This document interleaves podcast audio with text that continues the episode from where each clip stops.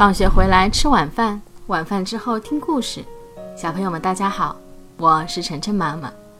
今天晨晨妈妈给小朋友们讲的这个故事的名字叫做《三只小猪盖房子》。这个故事仍旧是我们的大听众疑问点播给他家的小朋友的。从前，在一个村庄里住着三只小猪。有一天，猪妈妈对三只小猪说：“你们都长大了，应该出去盖一间属于自己的房子啦。”于是，猪家三兄弟就结伴出发，准备展开他们的新生活。一开始，他们遇到了一个农夫。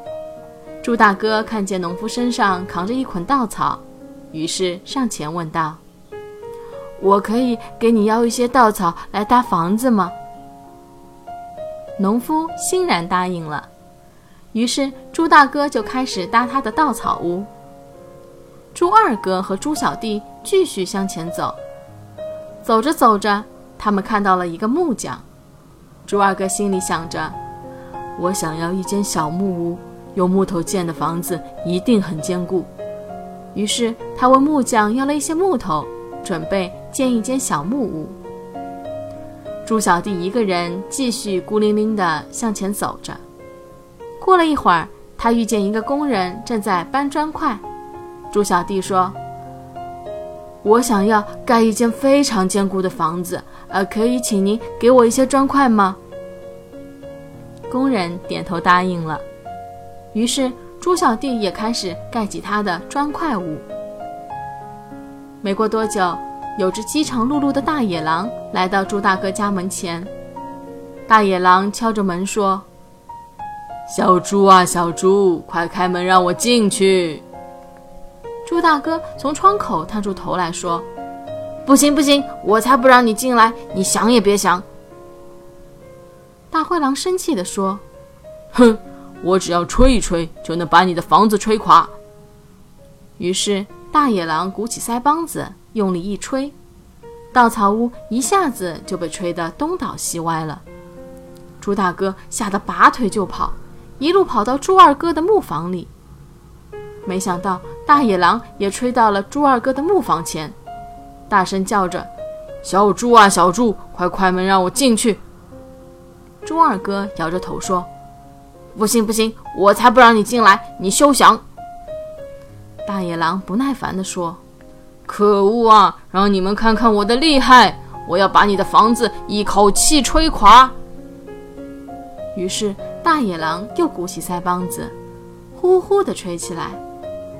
没一会儿功夫，猪二哥的小木屋就被吹垮了。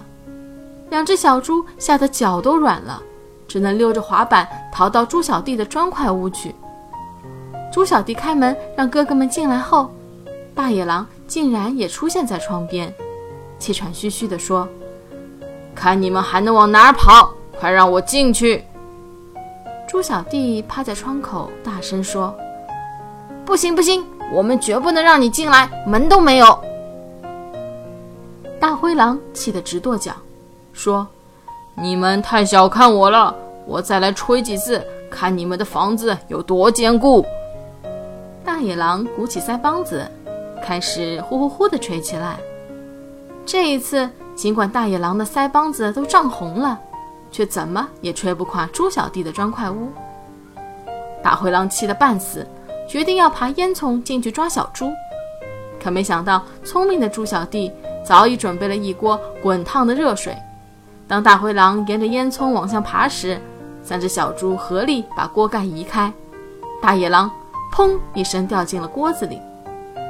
那天晚上，朱家三兄弟享受了一顿丰盛的野狼大餐，并且决定要一起住在猪小弟的砖块房里，过着幸福快乐的生活。